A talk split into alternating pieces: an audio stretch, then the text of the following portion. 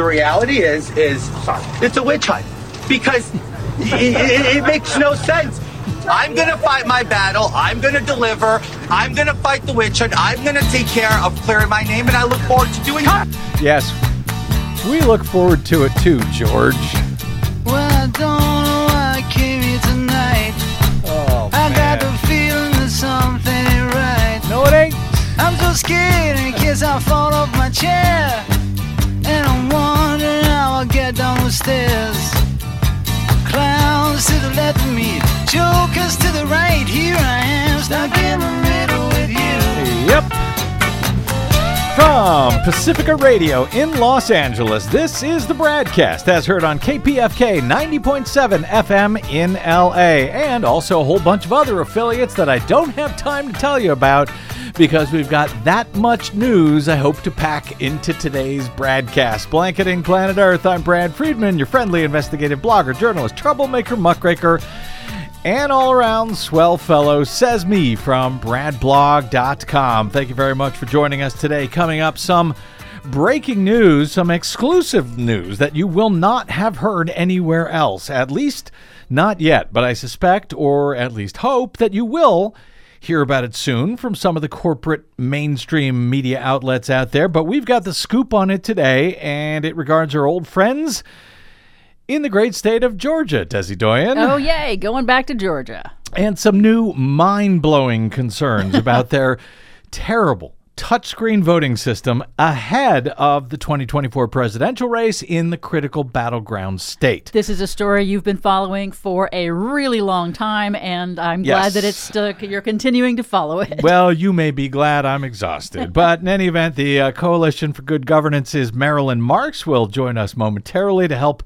uh, with this uh, new news that uh, has just been revealed in her group's lawsuit to replace the state's 100% unverifiable touchscreen voting systems once and for all with hand marked paper ballots. But first today, Inflation eased for the 10th straight month in a row, according to the U.S. Bureau of Labor Statistics, edging down to an annual rate of now 4.9%, uh, its lowest level in two years, and slightly better than economists expected. Helpfully for Republicans, that arguably good news for Democrats and the economy was quickly buried on Wednesday.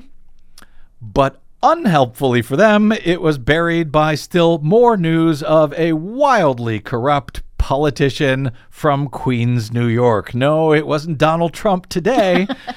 Just a wannabe Donald Trump, who, to be fair, is now facing a criminal felony indictment, just like his hero Donald. Let me start here.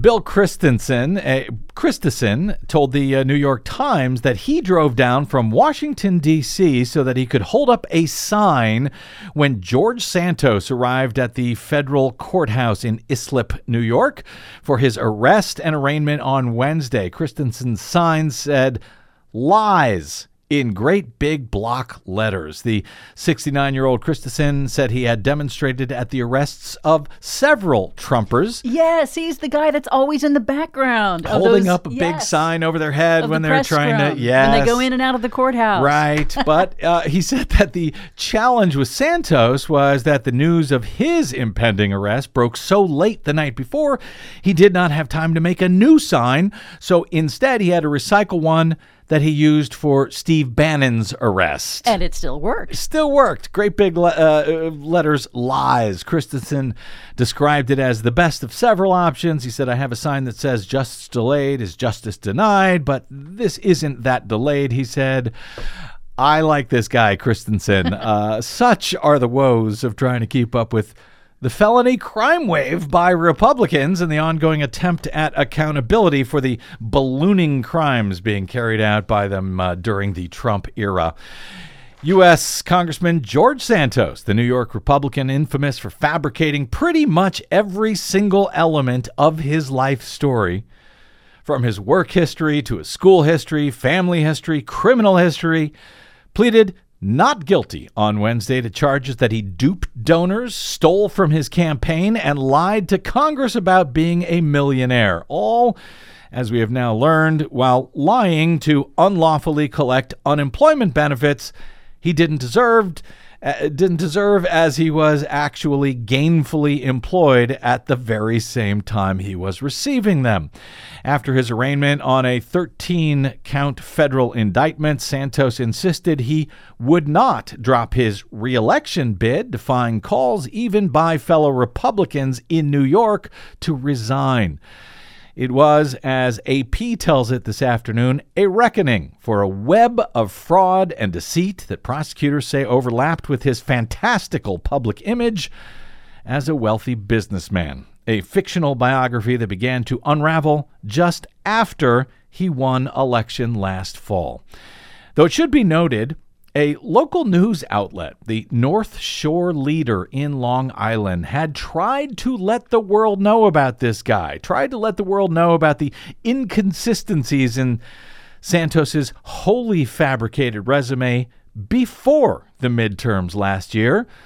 But both uh, major media outlets like the New York Times and Democrats, sadly, failed to pick up on that reporting until after it was all too late and Santos had already won the election. It was, in fact, Santos's one vote in the U.S. House upon taking office that allowed Kevin McCarthy to become House Speaker at the beginning of uh, this year and it was his vote that allowed McCarthy to pass that debt ceiling bill to raise the nation's borrowing limit, but only after hundreds of billions of dollars are cut from, you know, feeding the hungry, from uh, veterans, veterans care, health care for millions, hundreds of billions of dollars in imperative initiatives to take on our climate crisis. Santos was released on half a million dollar bond uh, following his arraignment. About five hours after turning himself in to authorities on Long Island on Wednesday to face charges of wire fraud, money laundering, theft of public funds, and making false statements to Congress. He could face up to 20 years in prison if convicted.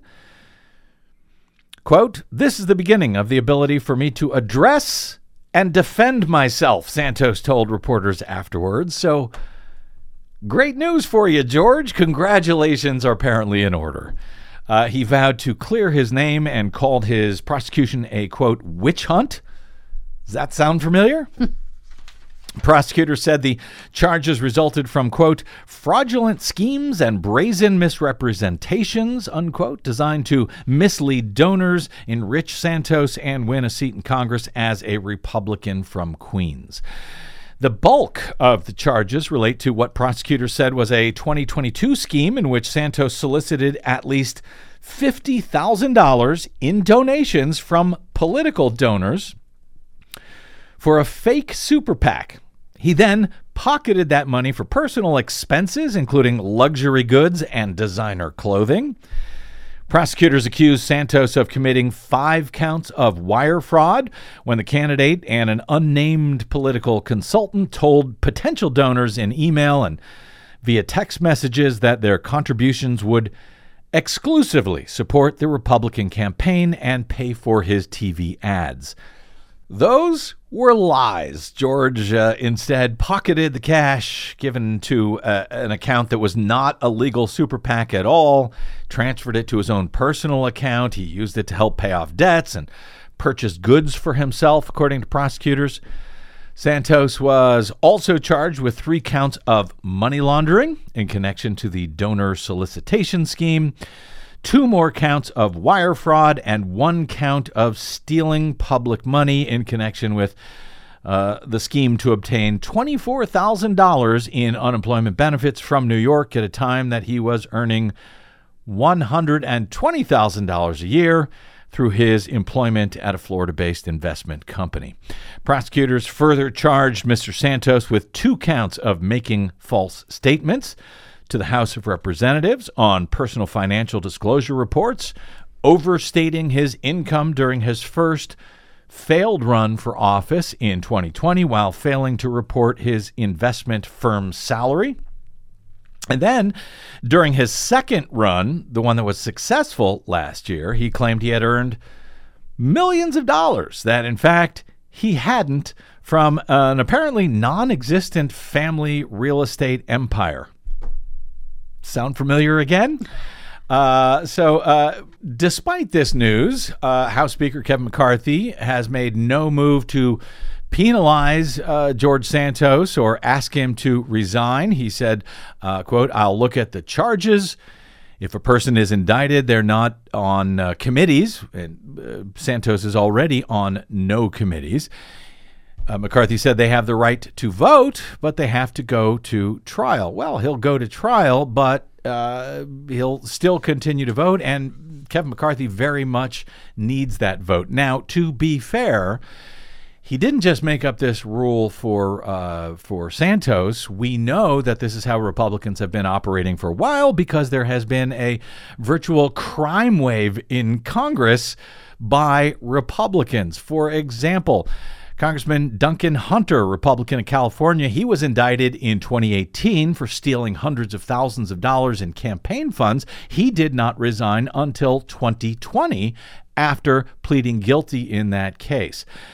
Congressman Chris Collins, another Republican from New York, he was indicted in 2018 as well. He resigned before pleading guilty to committing insider trading and then lying to the FBI in an attempt to cover it up, but it was some time after he was charged before he finally resigned. Congressman Jeff Fortenberry, Republican of Nebraska, was indicted in 2021 for felony charges uh, related to lying to federal authorities who were investigating illegal contributions. He continued to serve until the following year when he was convicted, at which point he resigned. Uh, that is, of course, just the latest in the Republican crime wave in Congress, at least until George Santos's um, arraignment on uh, on Wednesday on 13 federal criminal charges.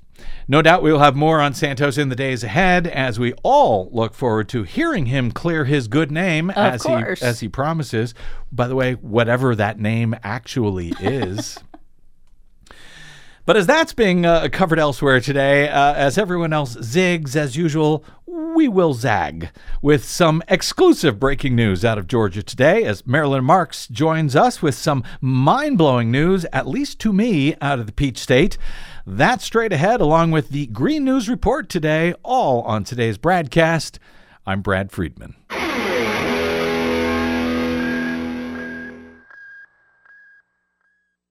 The BradCast and the Green News Report are 100% independent, 100% listener supported. But we can't do it alone. We need you. Please help us bring real facts to listeners at independent stations around the nation. Please drop by bradblog.com slash donate. That's bradblog.com slash donate.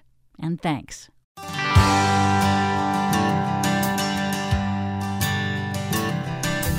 Yes, I'm going, huh.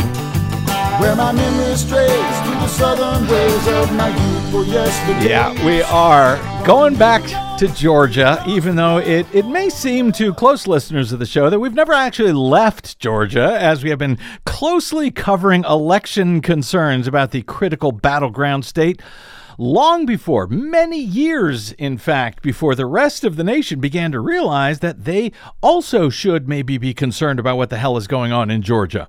Welcome back to the BradCast. Brad Friedman from BradBlog.com. If you are one of those close listeners to this program, you know that we've been spending quite a bit of time over the past year or so alone just helping to expose the shocking breach of exceedingly sensitive voting system software. Breach and a copy of that software software made by dominion voting in coffee county georgia the day after the january 6 2021 donald trump incited insurrection at the u.s capitol our friend and frequent guest over the years, Marilyn Marks of the Good Government Group Coalition for Good Governance, first discovered that software breach when one of the participants actually called her on the phone to essentially brag about it, thinking that Marks was a fellow traveler given her long, uh, long filed lawsuit filed years before the GOP's so called Stop the Steal campaign was even a glint in Donald Trump's eye.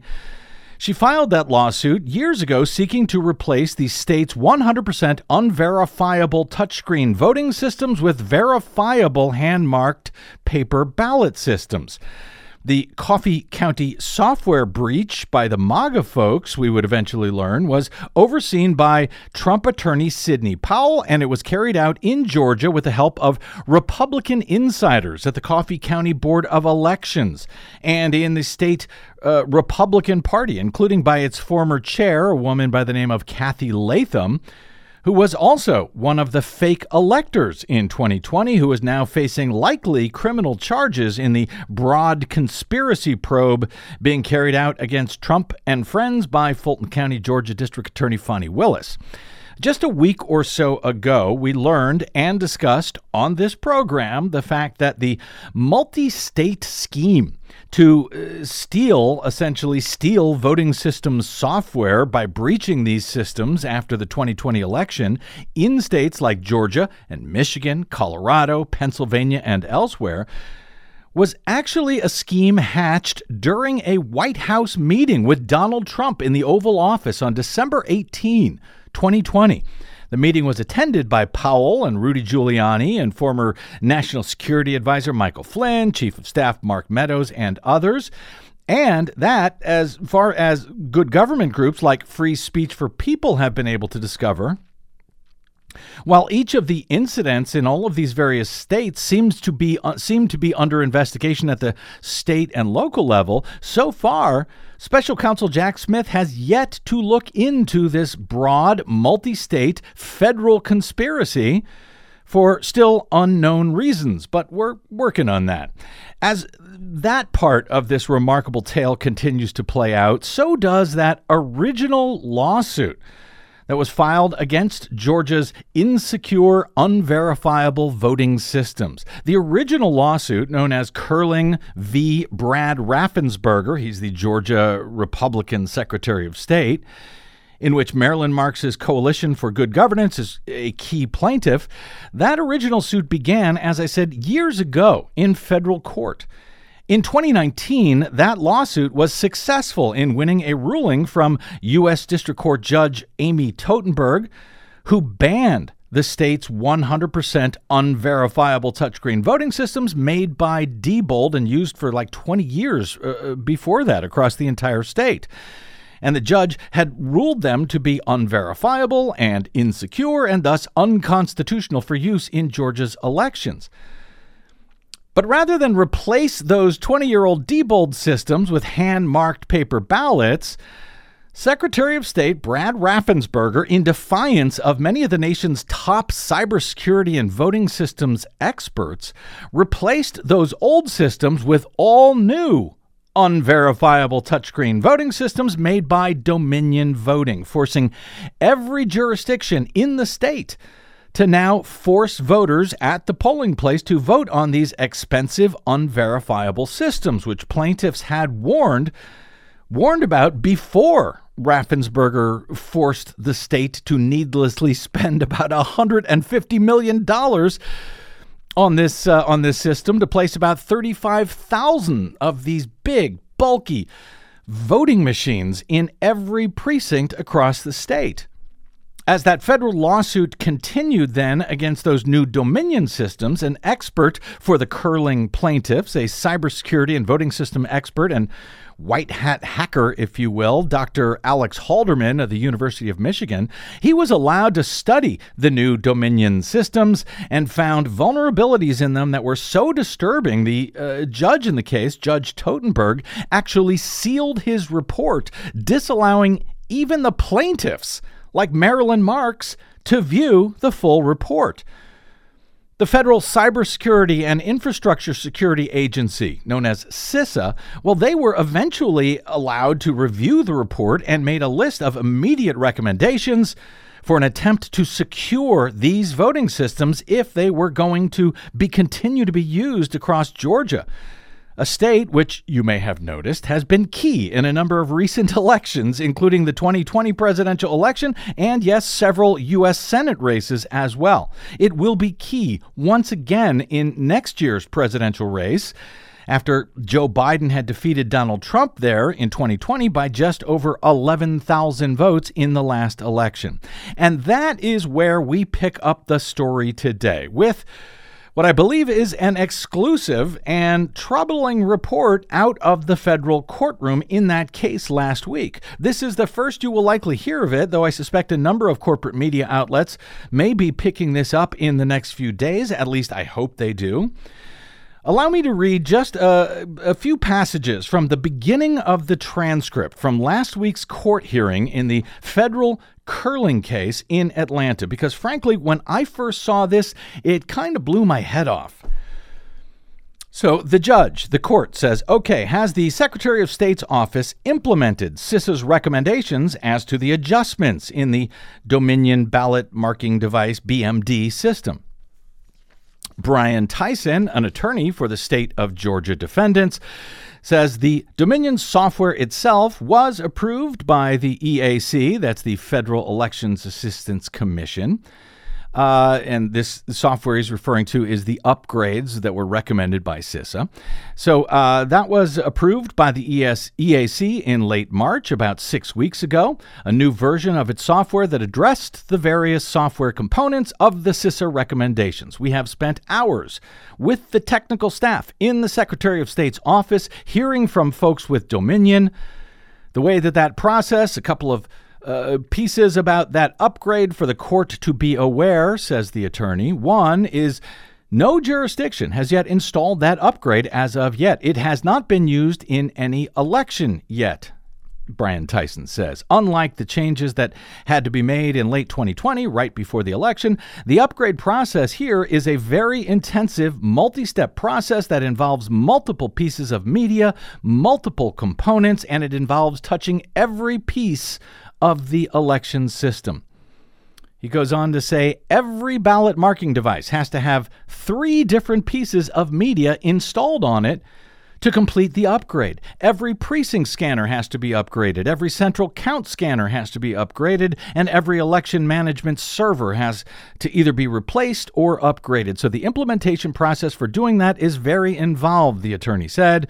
Also, he added, once a county begins the process, they cannot go back. So, once you complete upgrading part of your equipment, he said, there is then now no ability for that system to talk to the system that was used before. In other words, they have to upgrade everything once they start upgrading anything. So, he says, as of now, that's all in development. But at this point, there is not a timeline. Given the scope of what is necessary, they don't anticipate that being completed this year. It likely will be a 2025 type of upgrade, given all that is involved in the election schedule in 2024. The judge responds to say, I just want to make sure I understand. What you are telling me is that in order to implement those recommendations, there needed to be a wholesale upgrade in the entire system? Mr. Tyson says, So, yes, Your Honor. And there is more, much more. It's a 192 page transcript, but more on the fact that these changes and others recommended by Dr. Alex Halderman in his report, which was so disturbing that the court sealed it even from the plaintiffs themselves, and so troubling that based on the vulnerabilities discovered by Halderman, the Federal Cybersecurity and Infrastructure Security Agency, CISA, which oversees the nation's critical infrastructure systems, they recommended a lengthy list of immediate security upgrades to those voting systems that the state's Secretary of State, Brad Raffensperger, forces every single precinct in every single county in the state to use. But now the state has informed the court, sure, yeah, we'll we'll make the upgrades, but we need to run another presidential election on those old, vulnerable systems first because it is just too big of a task to upgrade some 35,000 machines before next year when presidential primary elections in the Peach State begin in, I believe, March. Now, would they have had this problem upgrading a hand marked paper ballot system of the uh, type that folks like Marilyn Marks have been begging the state to move to for years?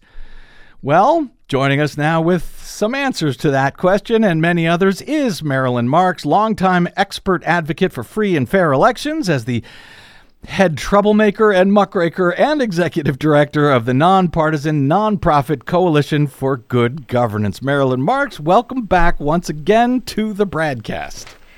Well, thank you so much, Brad, for asking me back. It's always so much fun, and one of the best parts of the fun in talking with you is you know your stuff.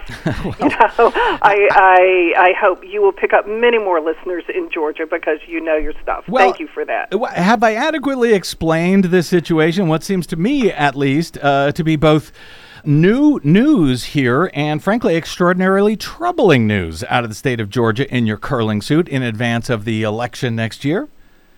You you have and no one else has reported this it's amazing that you know here the state and as you pointed out a state that is crucial mm-hmm. in a crucial swing state in 2024 they're telling the court that uh, yeah these the, the, yeah the federal government and this expert says that we have all of these vulnerabilities in the system but you know what? We just can't get around to it no one has picked up on this yet, and hopefully they will be hearing you and following your lead. Uh, Brent, I, I, would say one thing that yeah. I would add to your overview mm-hmm.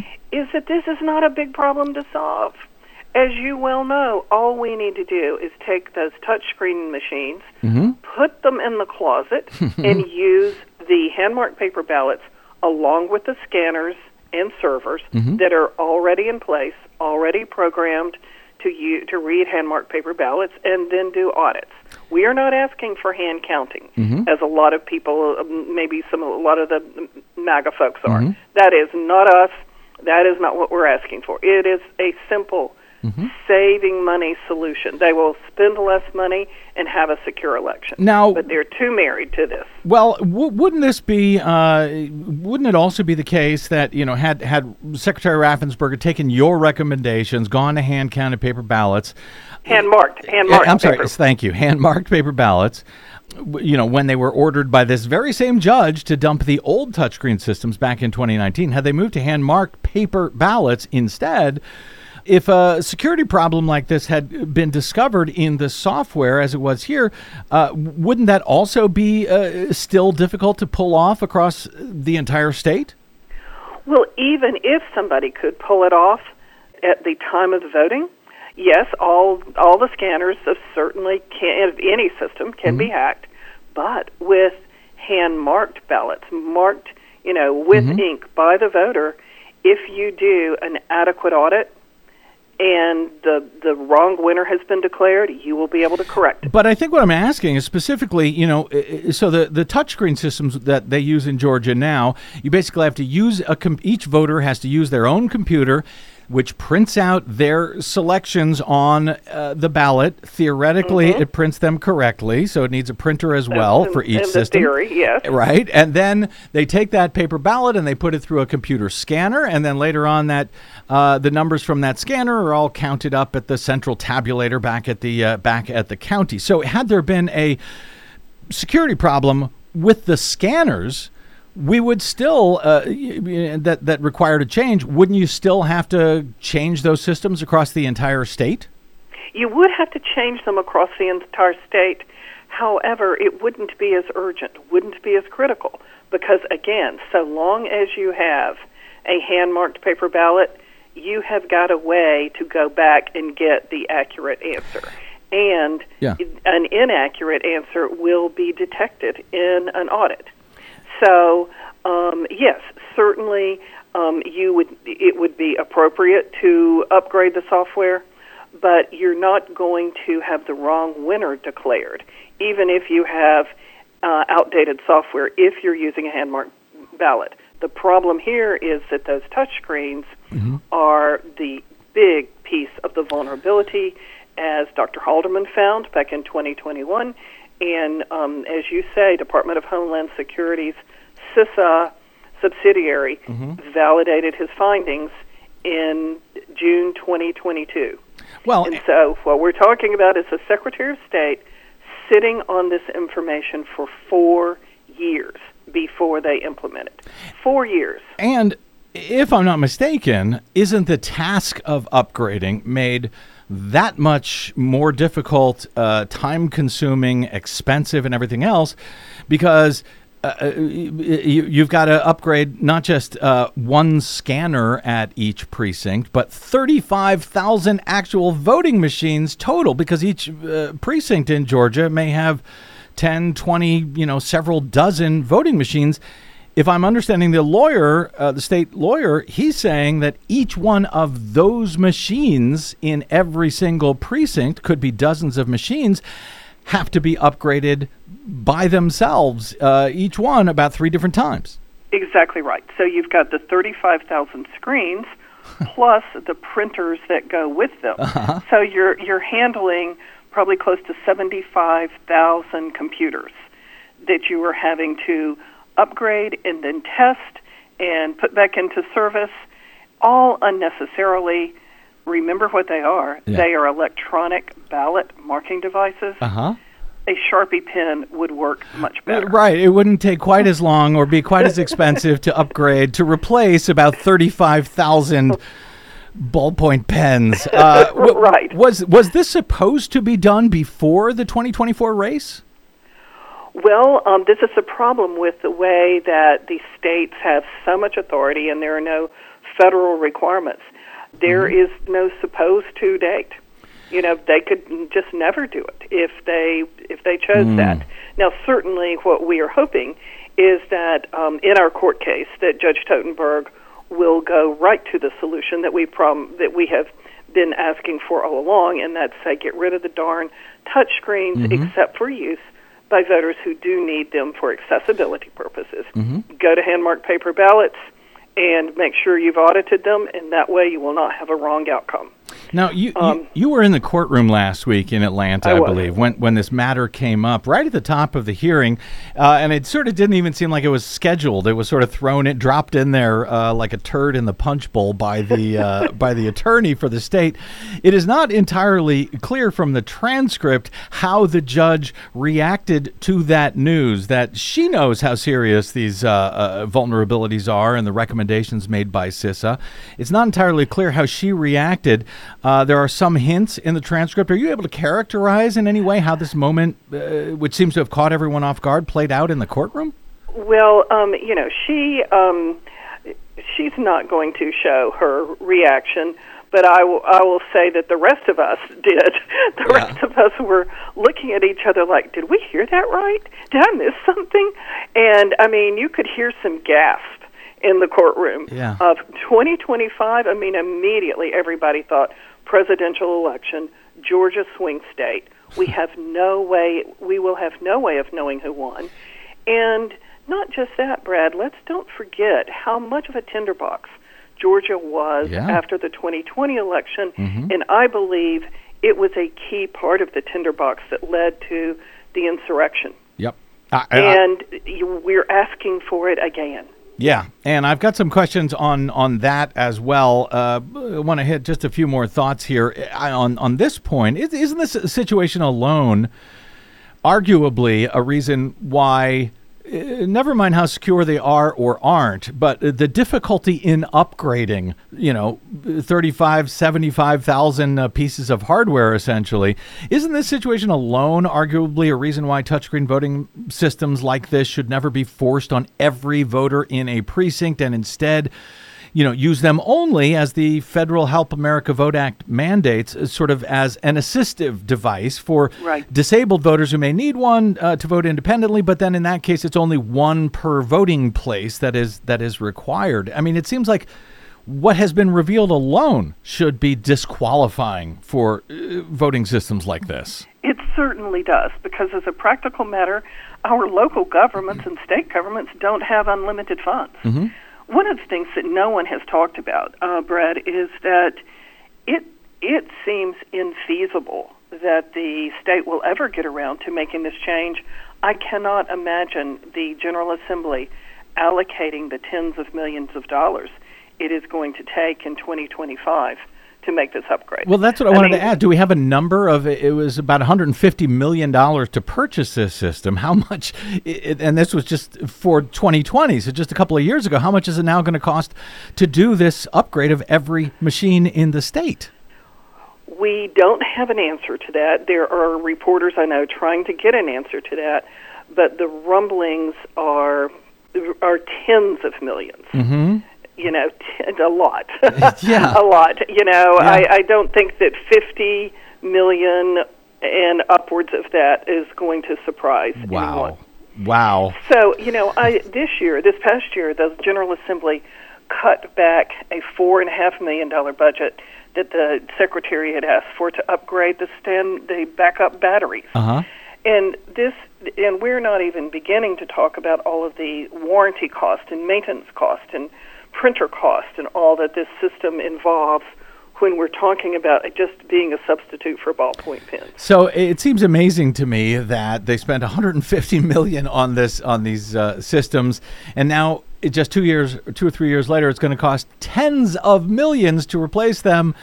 Even when uh, the the state legislature there, uh, dominated by Republicans, refused about four million dollars in a requested upgrade by the Republican Secretary of State. I have a feeling that may be another reason why they're pushing down this uh, upgrade down the road to 2025. Uh, Marilyn, it seems like this case has been going on in one form or another forever, uh, and Yes. in, in some respects, I guess it has been. Um, eh, eh, because you had to challenge the previous systems that, Correct. that brought on these new terrible ones to replace them. Is there any chance that we'll get a ruling, hopefully, finally, in this case, and a move maybe to hand marked paper ballots in Georgia at this point before next year's critical presidential race? We would certainly like for that to happen, Brad, and we want to get to trial just as fast as we can. And um, of course, the judge is reviewing the motion for summary judgment right now, but we will certainly be urging her to get us scheduled for trial this year so that a change can be made to hand marked paper ballots.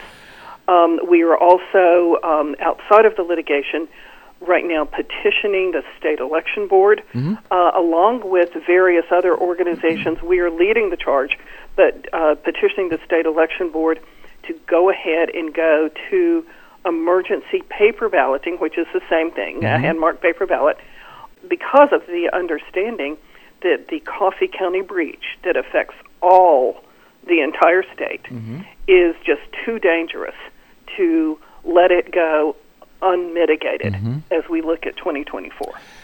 Boy, I hope the judge understands that and uh, finally moves uh, on this one, uh, as she did in 2019. But boy, what a mess! I wish they had listened to you many years ago, Marilyn. Uh, And you, Brad, Well, and you. very, very quickly. Um, uh, a couple of other points I want to hit before I let you go. Uh, for various reasons, I know you have been following Fani Willis's probe of the broad Trump conspiracy, uh, the attempt to steal the 2020 election in Georgia. We recently learned, uh, I believe it was, that at least eight of the so called fake electors in Georgia in 2020 had recently been granted immunity to testify against some of the others.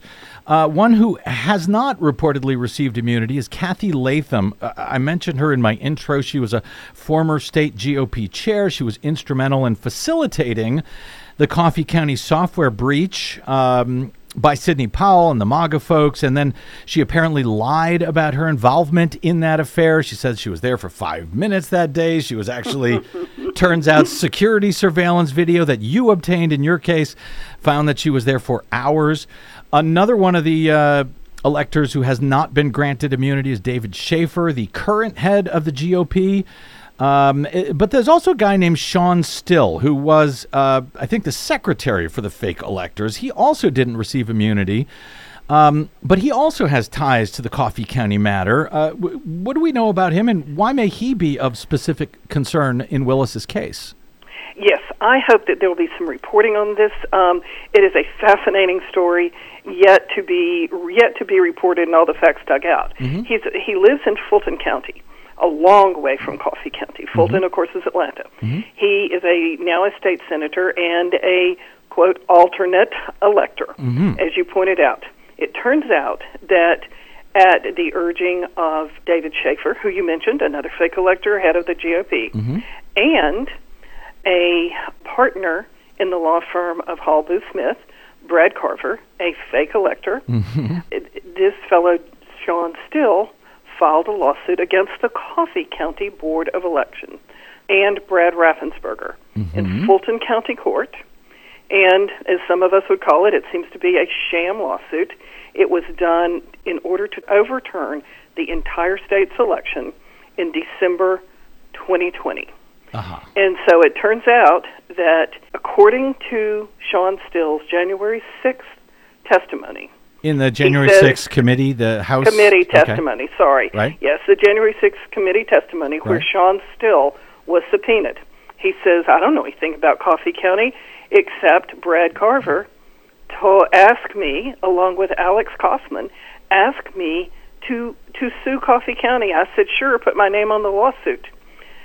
He was being advised by um, David Shafer's uh, attorney, the I say the attorney for the Georgia GOP, along with Brad Carver, suing Brad Carver's own client, the the the uh, Coffee County Board of Elections, So in Brad, a lawsuit that they weren't told about. so Brad Carver was serving, or his law firm was serving uh, to represent Coffee County. Was their uh, county attorneys essentially? And Yes. Brad Carver tells this guy Shawn Still, "Hey, sue my county." Here's my wh- client. sue my client. Here's what you need to know. And my client is Coffee County. Did Coffee County know about this? Know about their own attorney telling someone to sue them? They did not. They said in their deposition they never heard about it until we showed up, you know, a couple years later. Wow. Um, showing them that they had been sued. They claimed Wow. that the Hall Booth Smith attorney never told them that they had been sued. And um, the the complaint is 83 pages long. Shawn Still swears under oath that he is a duly appointed elector.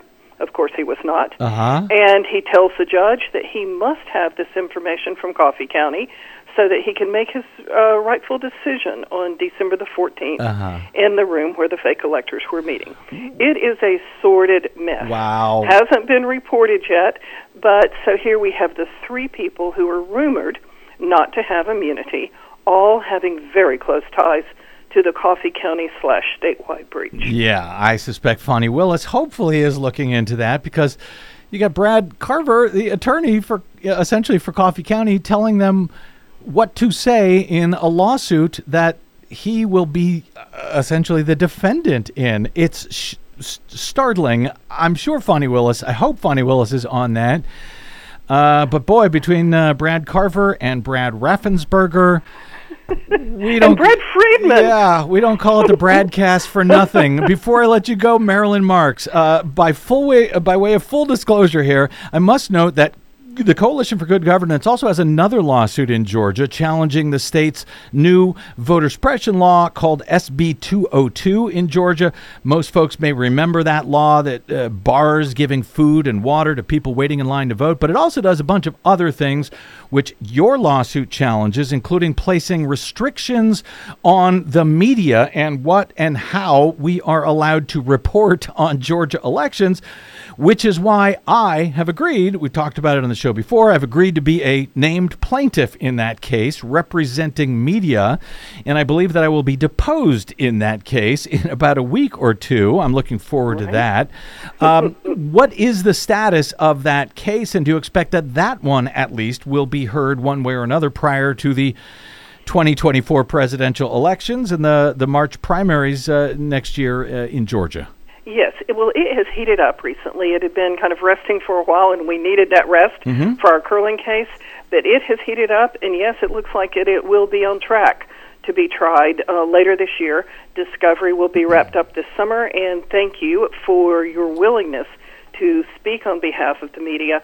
The media has already run into problems in the 2022 election. Being unable to take pictures of things that they've taken pictures of for years. Yep. And as, as you recall, you know, um, media people as well as the average citizen are not permitted to speak to each other if they see an error being made in the mail ballot handling. Which It is ridiculous. It, it's mind blo- mind boggling, which is why I'm frankly honored to be a, uh, a, a, plaintiff there in that case, and I really am looking forward to that uh, deposition and hopefully getting something done in this uh, case. I think that aspect of your case was actually the one that was acted on before 2022. That there was a, a stay put on that element uh, in 2022. There was, but what has happened though is Yeah. that the counties defied it, Mm-hmm. apparently with the secretary's blessing, and said we just don't agree with the judge. Therefore, we are going to ban you from photographing any ballots, etc. It turns out that, as you, remi- may remember, in DeKalb County, Mm-hmm. Yep. there was a problem that the QR code did not match the human readable text. The the Mm-hmm. um, the election was wrongly tabulated, and if AJC, uh, Atlanta Journal Constitution, who was there on site, had not been blocked from taking pictures of the ballots, we would have found out the answer days and days prior to them finally learning the answer. But they were blocked purposely from taking pictures of the ballots, and I think it was because the secretary didn't want us sending those QR codes off to Alex Halderman and him saying, no, they mm. don't match. Mm. Fight on, Marilyn Marks. I'm happy to help any way that I can, and I hope you Thank will. you, Brad. I hope our listeners will also consider out, uh, consider helping you guys out. This is all expensive stuff. Uh, Coalition for Good Governance.org doing among the most important uh, work on uh, voting systems and, and election integrity and transparency and oversight in the country. Coalition for Good Governance.org. You can follow Marilyn Marks, uh, their executive director, on Twitter. I hope you do. She is Marilyn R. Marks, the number one, Marilyn R. Marks one. And of course, the coalition is also on Twitter, Coalition Good Gov. That's GV. Coalition Good Gov. Marilyn Marks, keep up the good work. Astounding story. I suspect we'll be speaking to you soon. I hope so, Brad. Thank you again. Thank you. Okay, I, I'm, I'm hoping that was clear because there was two big points there. Uh, one is the fact that they're not making these software upgrades until 2025 on Because it's too hard. too hard, too expensive, too many machines. Uh, that's one uh, extraordinary point, issue. yeah. And then the other one, and I know this is is sort of in the weeds, but I think it's important. Uh, was it clear, Des, that the attorney who serves as the attorney for Coffee County essentially told a plaintiff how to sue the yeah, county? it sounds like you're what what happened was the Coffee County lawyer told a GOP Republican operative, Yep. "Hey, I need you to sue me, and here's what I need you to say in order for us to be able to then." Right.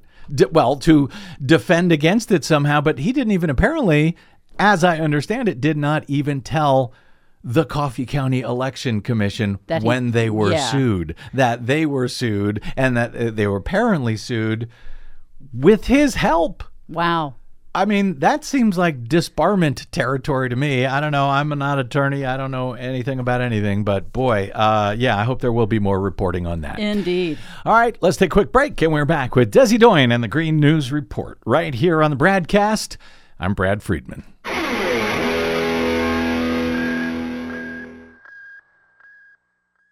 Hey, this is Brad. Here at the BradCast and BradBlog.com, we fight for election integrity all year around, like no other media outlet in the nation.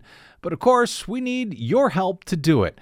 Please stop by bradblog.com slash donate to make an automated monthly pledge of any amount you like, or even just a one-time only contribution to help us remain on your public airwaves and completely independent. The fight for voting rights, civil rights, and to save our planet continues. Please help us continue that fight independently over your public airwaves by stopping by bradblog.com slash donate right now. Go ahead, do it right now. From Desi Doyen and myself, thank you.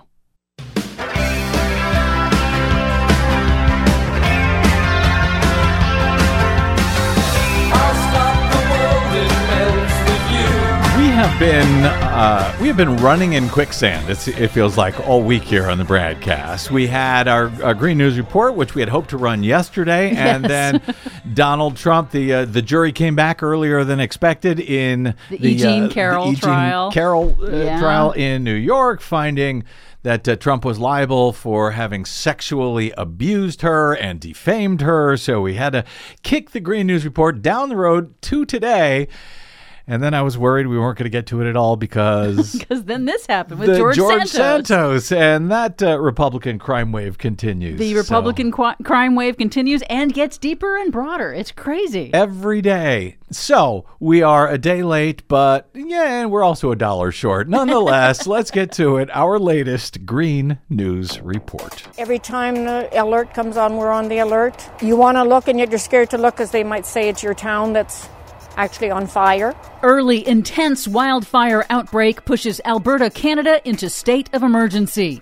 Study concludes Spain's record shattering extreme heat impossible without climate change. Plus, offshore wind farms are far less dangerous to birds than previously thought. Study finds. Lies, lies in that study. All of those stories and more straight ahead from BradBlog.com. I'm Brad Friedman. And I'm Desi Doyen. Stand by for six minutes of independent green news, politics, analysis, and snarky comment. freedoms. They're under attack. They feel it every day.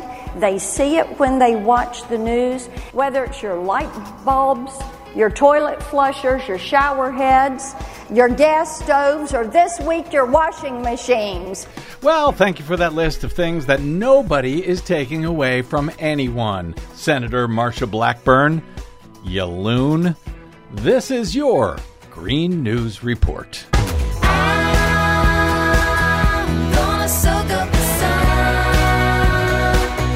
Okay, Desi Doyen, you never report on all of the things that are being taken away from people. Why is that? You mean I don't report on all the things that aren't happening? you don't report on imaginary things. That is correct. True. What do you got for us today that isn't imaginary? Well, first, very tragic news. In the Democratic Republic of Congo, over 400 people were killed and entire villages swept away after torrential rains triggered catastrophic flooding. UN Secretary General Antonio Guterres called it, quote, yet another illustration of accelerating climate change and its disastrous impact on countries that have done nothing to contribute to global warming.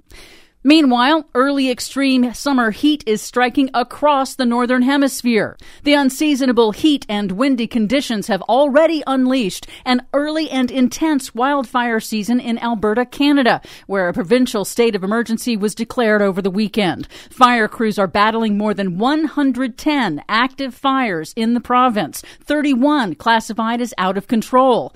As Alberta wildfire spokesperson Christy Tucker explained, That's significantly more wildfire activity uh, for this time of year than we've certainly seen any time in the recent past. It's going to get hotter, it's going to get windier, and we're expecting some extreme wildfire behavior. Alberta is a major tar sands oil producer, and the fires have forced companies to shut down production. But so far, oil facilities do not appear to be in immediate danger. Oh, well, thank God. Uh, you know, I can't help but note the irony year after year as we see these fires in Alberta, Canada, tar sands oil country, as you point out, causing the very conditions that are destroying them. And a recent study in British Columbia found that even short term exposure to wildfire smoke increases the occurrence of heart attacks and respiratory issues. Well, keep digging that dirty, deadly tar sands oil.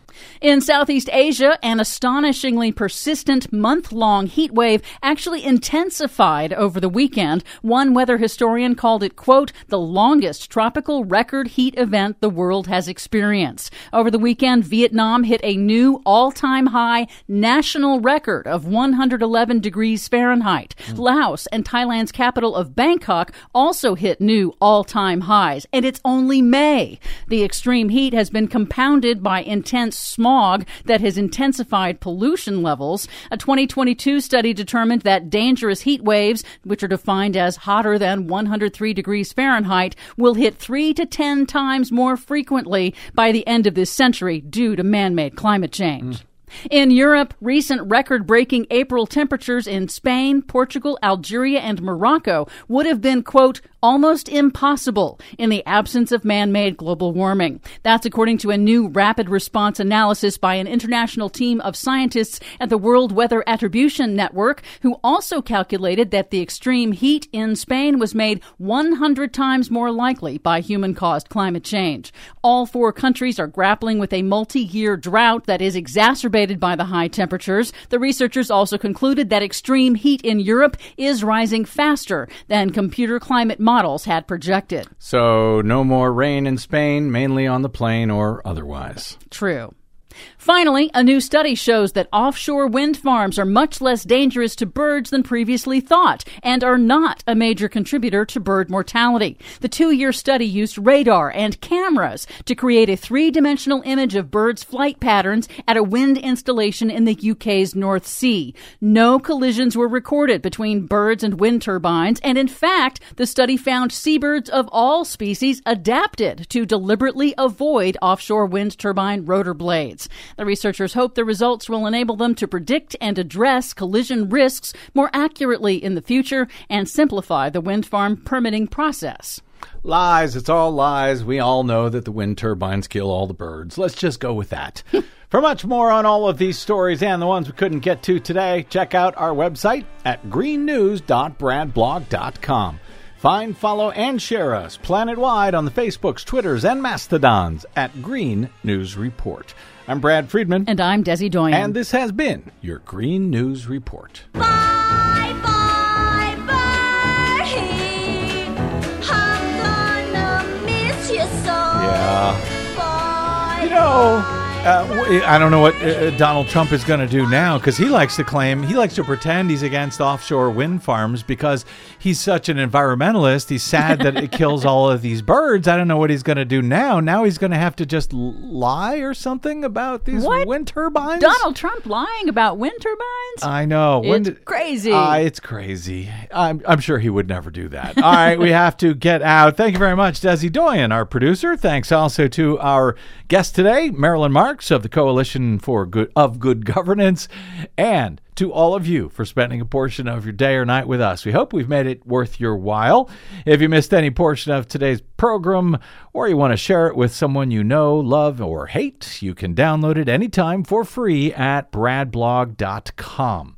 That is made possible by those of you kind enough and thoughtful enough to hit one of those donate buttons when you stop by or just go straight to bradblog.com slash donate. We are on the air on your public airwaves only thanks to your support.